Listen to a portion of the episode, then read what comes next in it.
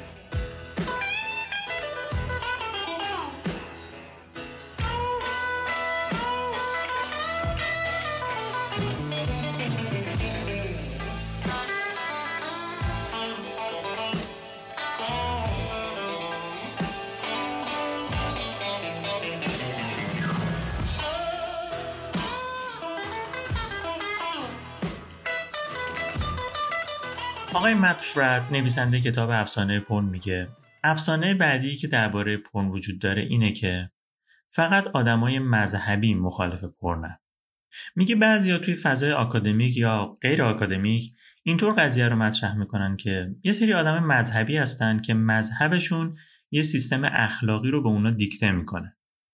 چون پرن جایی توی اون سیستم اخلاقی نداره این افراد باهاش بدن. یعنی تنها دلیل این افراد برای مخالفت با پون اینه که خلاف باورهای مذهبیشونه. همین. نویسنده میگه درسته که پون خلاف اعتقادات و اخلاق مذهبی خیلی از آدم هست. ولی این باعث نمیشه که حرف اون آدما درباره پون درست نباشه. یه مثال می‌زنه. میگه اون موقع که بردهداری توی آمریکا معمول بود و برده ها رو از آفریقا گروه گروه می آوردن به آمریکا یه سری آدم به دلایل مذهبی با این کار مخالف بودن. چون باورهای مذهبیشون بهشون می‌گفت که انسانها برابرن و بردهداری معنی نداره. حالا چون مذهبشون بهشون می‌گفت که این کار بده پس معنیش اینه که حرف این آدما غلط بوده؟ یا همین الان خیلی ها مخالف دوزی و آدمکشی هن چون خلاف ده فرمان حضرت موساست معنیش اینه که حرفشون غلطه؟ نویسنده میگه پس اینکه یه عده به دلیل اینکه سیستم اخلاقی مذهبیشون خلاف پرنه با پرن مخالفن دلیل نمیشه حرفشون هم غلط باشه. نکته جالب بعدی که میگه درباره انجمن نوفپه که توی قسمت اول پادکست براتون دربارهش صحبت کردم. میگه در عملم نشون داده شده که افرادی که دنبال ترک پرنن یا از عوارضش در رنجن فقط آدم مذهبی نیستن. میگه من خودم شانس اینو داشتم که شخصا با آقای الکساندر رودز بنیانگذار نوفب صحبت کنم. ایشون خودشو بی خدا می‌دونه. پس نه تنها مذهبی نیست بلکه به خدا هم اعتقادی نداره. میگه کسایی هم که توی چالش های نوفب شرکت می‌کردن به خاطر پیگیری اعتقادات مذهبیشون نبوده. اونا می‌خواستن ببینن که چطوری ترک پرن و خودارضایی باعث بهبود سلامت ذهنی و جسمیشون میشه.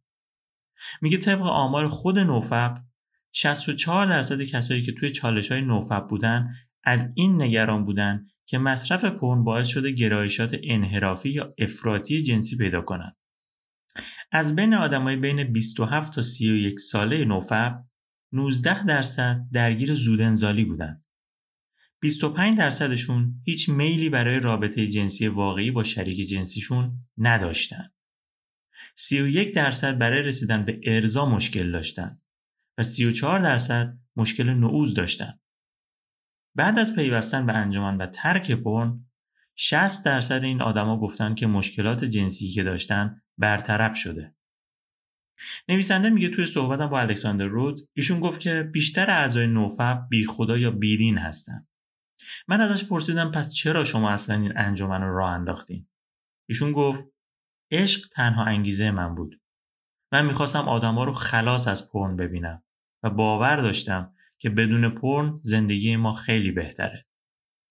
نویسنده میگه یه گروه دیگه از آدمایی که سالهاست دارن ضد پرن و صنعت پرن فعالیت می‌کنن زنان فمینیست هستن.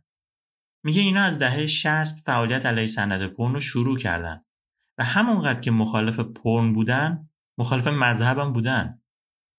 پس مشخصه که اگه کسی مخالف یا موافق مذهبه ربطی به اینکه مخالف یا موافق پرنه نداره. در واقع پرن فقط بی احترامی به اخلاقیات مذهبی نیست بلکه عوارض روانی و جسمی داره که آدما چه مذهبی باشن چه نباشن درگیر اون عوارض خواهند شد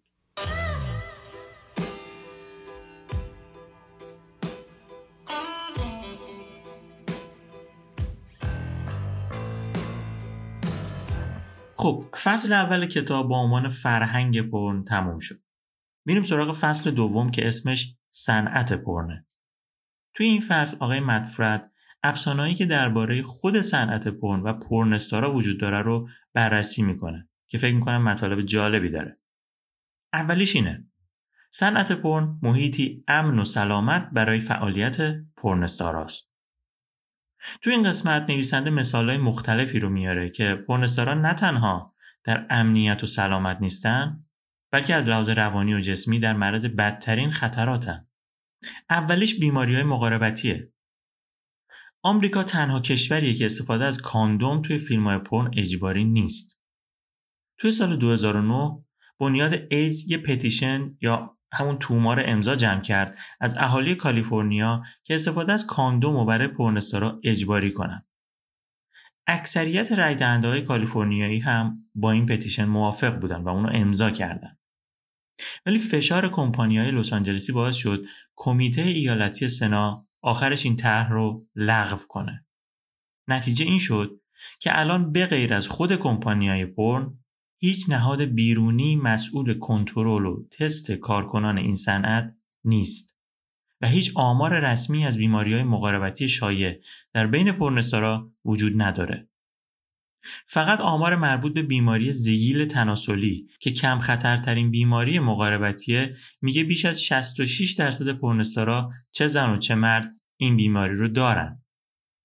دیگه بماند بیماری های کشنده مثل سوزاک، سیفلیس و ایدز.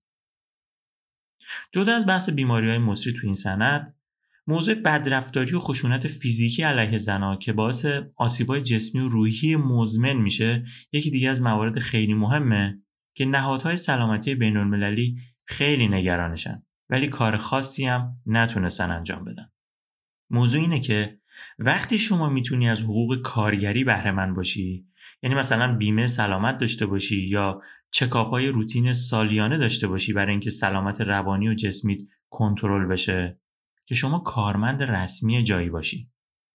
وقتی نهادهای بیرونی به های پرن فشار میارن که چرا پرنستارا از این حقوق توی زمینه سلامت محرومن های پرن میگن که این پرنستارا همزمان برای چند تا کمپانی مختلف کار می‌کنن و ما نمی‌تونیم باشون قرارداد داشته باشیم به همین دلیل اونا کارمند ما به حساب نمیان که بخوایم بریم زیر بار کنترل سلامتشون اینه که هیچ حد و مرزی توی فیلم های پرن برای خشونت و انجام کارهای واقعا غیر بهداشتی برای هنرپیشه ها وجود نداره. نویسنده میگه که به دلیل هزینه های بالا دیگه برای فیلم های پرن فیلمنامه و داستان و شخصیت پردازی و اینا نمیصرفه مثل گذشته. به جاش فیلم های خشن با صحنه‌های غیر معمول که تولیدشون سریعتر و کم خرجتره الان روی بورسه. توی این فیلم ها هنرپیشه ها با سختترین شرایط طرفن. یعنی هنرپیشه ها توی این فیلم ها کمترین توجهی نمی‌تونن به بهداشت و پیشگیری از بیماری ها داشته باشن. علاوه بر اون رفتاری به لحاظ جسمی باشون میشه که واقعا این رفتار هیچ جا با یه انسان نمیشه. انگار که اونا توی این فیلم ها دیگه انسان نیستن. یکی از همین پرنستارا توی مصاحبهش میگه برای صحنه رابطه مقعدی من مجبورم از پنج بعد از ظهر روز قبل چیزی نخورم. صبح که از خواب بیدار میشم با اینکه خیلی گرسنم باز هم غیر از آب چیزی نمی‌خورم. باید خودم رو از لحاظ ذهنی و بدنی برای فیلمبرداری اون روز آماده کنم.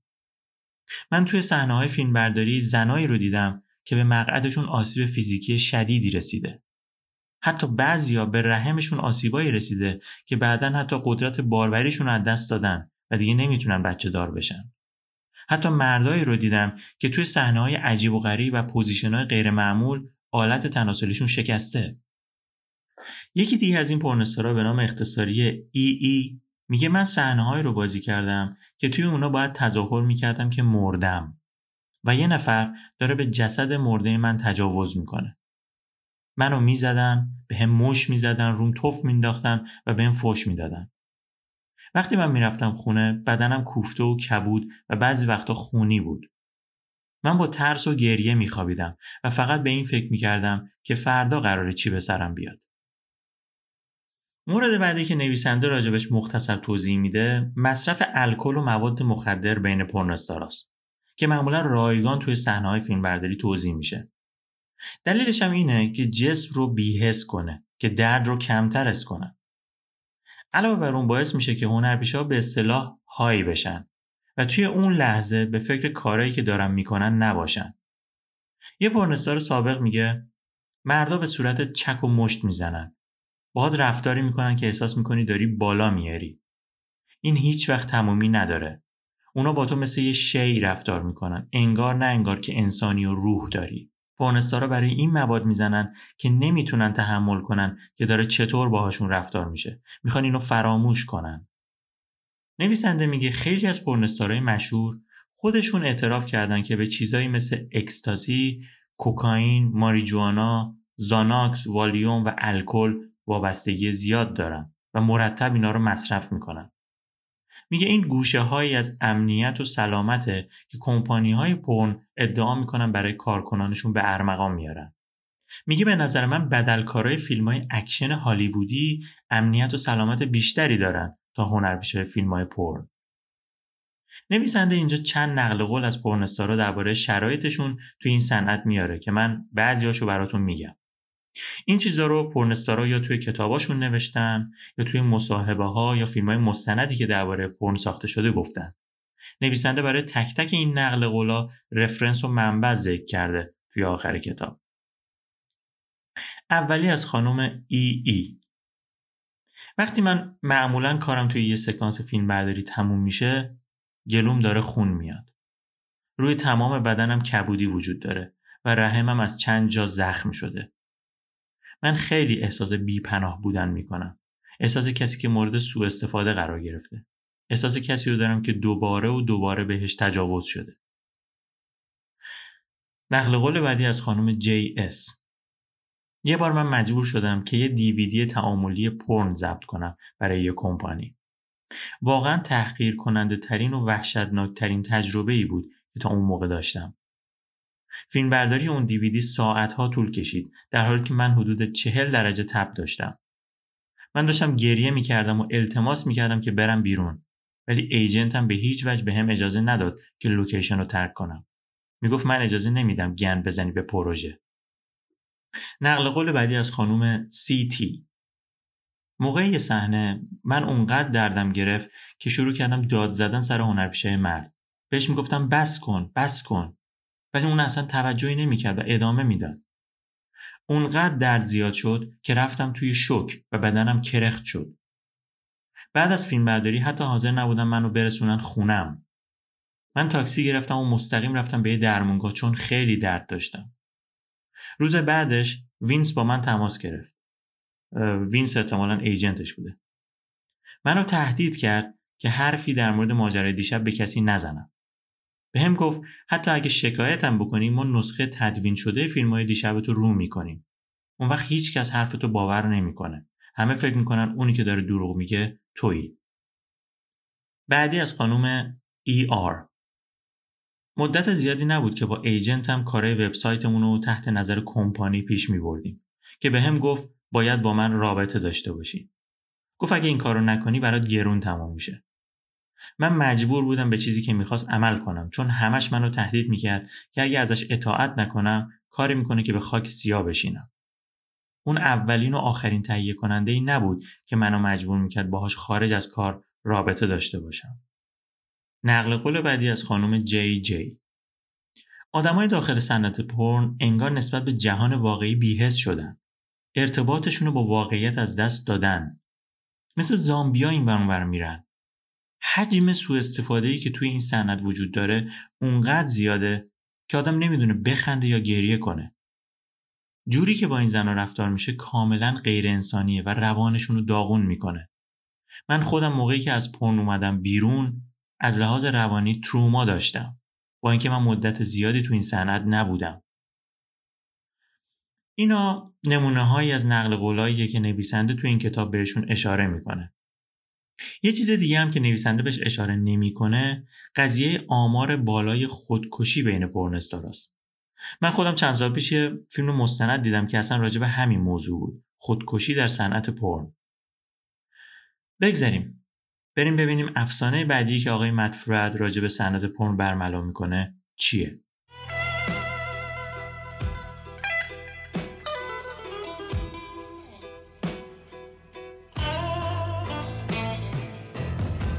افسانه بعدی که خود صنعت پرن دوست داره همه باورش کنن اینه که پرن استارا عاشق سکسن هرچه بیشتر بهتر یعنی اینکه هنرپیشه های پرن یه سری آدم دیوونه سکسن که فقط برای لذت مخاطبا حاضرن که از سکسشون فیلم برداری بشه و بقیه ببینن.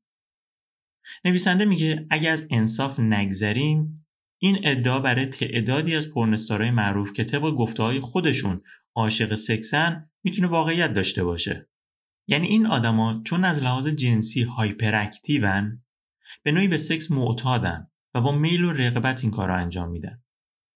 ولی چند درصد پرنستارا همچین انگیزه ای دارن برای بودن توی صنعت پرن کتابی نقل قول می‌کنه از قول دکتر شارون میشل ایشون کیه ایشون یکی از بنیانگذارای یک کلینیکه که خدمات درمانی به پرنستارا میده توی لس آنجلس کالیفرنیا پس کسیه که صبح تا شب با پرنستارا سر و کار داره چه زن و چه مرد.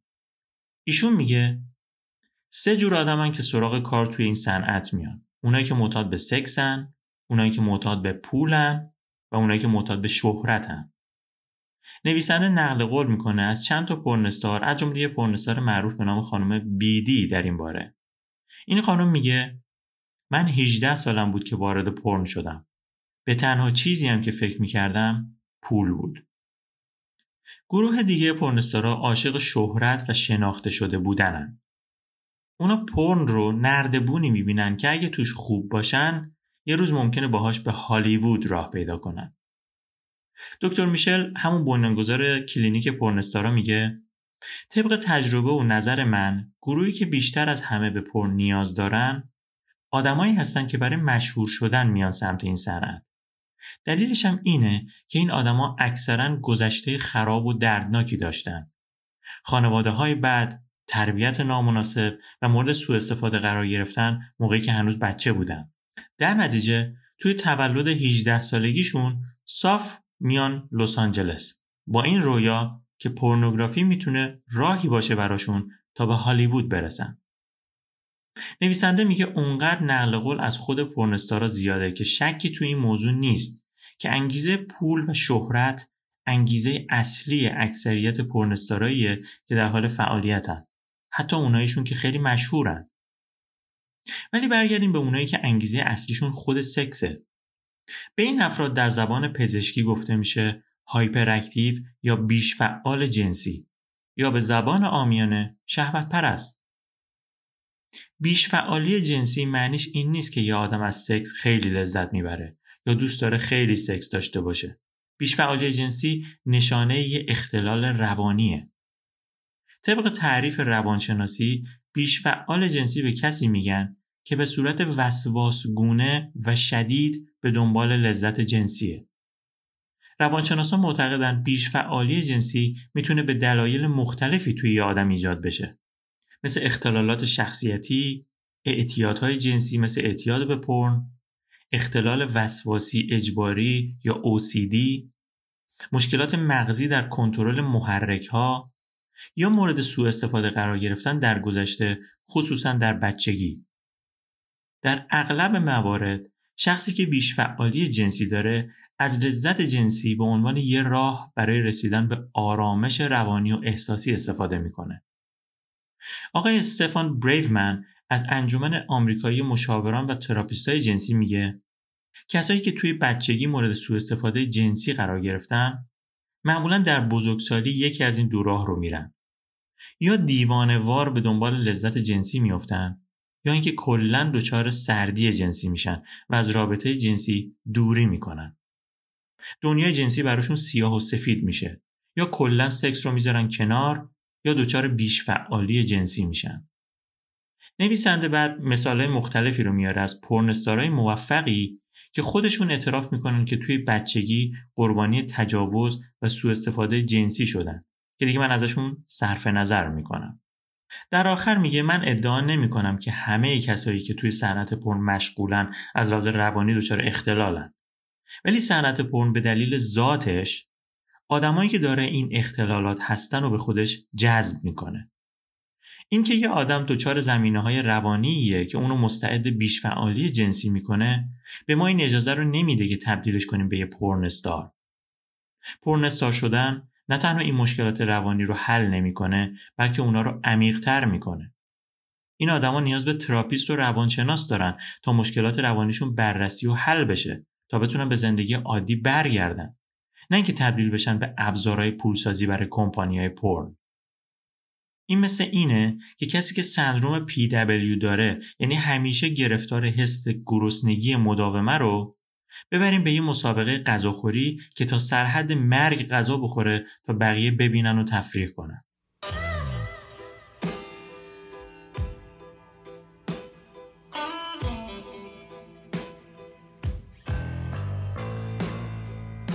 باور غلط آخری که می‌خوایم راجبش توی این قسمت پادکست صحبت کنیم مربوط به پرنستاران نیست بلکه مربوط به این سمت صنعت پرنه یعنی مصرف کننده های پرن. باوری که وجود داره اینه. من پرن می‌بینم ولی برای پرن پولی نمیدم. پس من از پرن حمایت مالی نمی‌کنم. صنعت پرن مثل هر صنعت دیگه‌ای بر مبنای عرضه و تقاضاست. هرچی تقاضا بیشتر باشه عرضه بیشتری اتفاق میفته و اون صنعت رونق مالی بیشتری می‌گیره. خیلی از افراد می‌دونن که صنعت پرن با اینکه توی خیلی از کشورها قانونیه ولی لزوما اخلاقی نیست. و حتی خیلی وقتا درگیر موارد غیرقانونی هم هست. مثل بردهداری جنسی، بهره برداری از کودکان، قاچاق انسان و چیزایی مثل اینا. از طرف دیگه الان دیگه ثابت شده که فقط برای کارکنانش هم مضر نیست. بلکه مصرف کننده های پرنم در معرض خطرهای مغزی و بدنی هستند. پس خیلی از آدما دوست ندارن به این صنعت که در نهایت یه صنعت مضر و غیر اخلاقی و در خیلی از مواقع غیرقانونی کمک کنن. می‌دونن که اگه پولی برای پرن خرج کنن این باعث میشه که این صنعت قویتر و لجام گسیخته تر بشه. پس با خودشون میگن من فقط پرن رایگان می‌بینم. اینطوری حمایتی هم از صنعت پرن نکردم و وجدانم راحته. نویسنده میگه اولا طبق تحقیقاتی که شده تعداد سایت های پرنی که به انواع ویروس ها یا بدافزارهای کامپیوتری آلودن و می‌تونن گوشی یا کامپیوتر کاربرا رو آلوده کنن بسیار بیشتر از سایر سایت هاست و این تعداد مرتب هم در حال افزایشه. این سایت ها پرن رایگان ارائه میدن ولی به جاش با نصب مخفیانه یه بدافزار روی دستگاه شما به طور غیر مستقیم از شما پول در میارن. ساده است. از صاحب بدافزار یه پول گنده می‌گیرن که این بدافزار رو مثلا روی دستگاه یه میلیون نفر نصب کنه.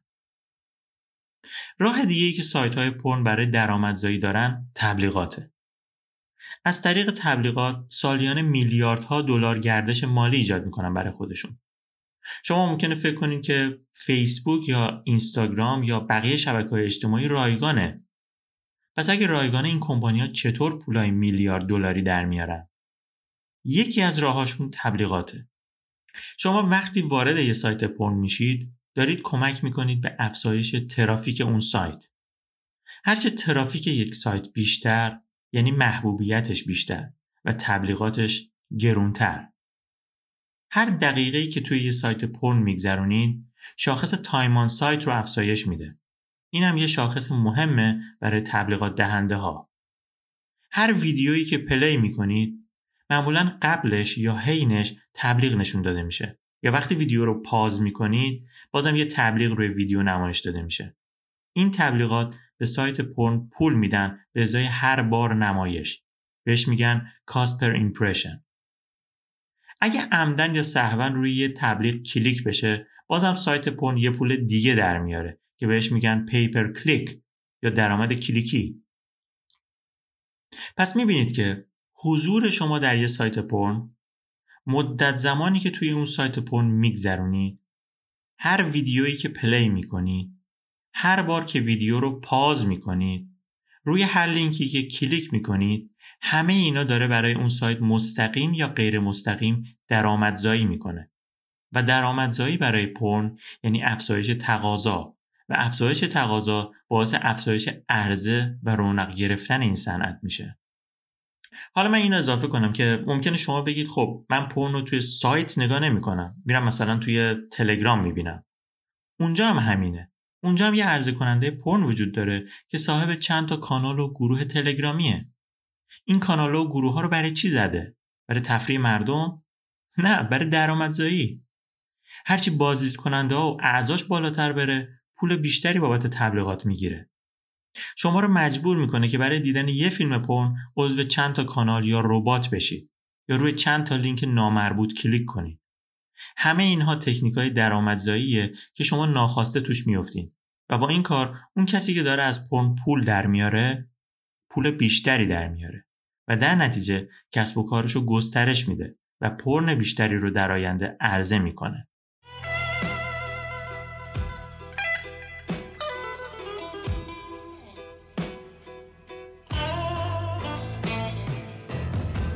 خیلی خوب. این فصل کتاب افسانه پرنم تموم شد.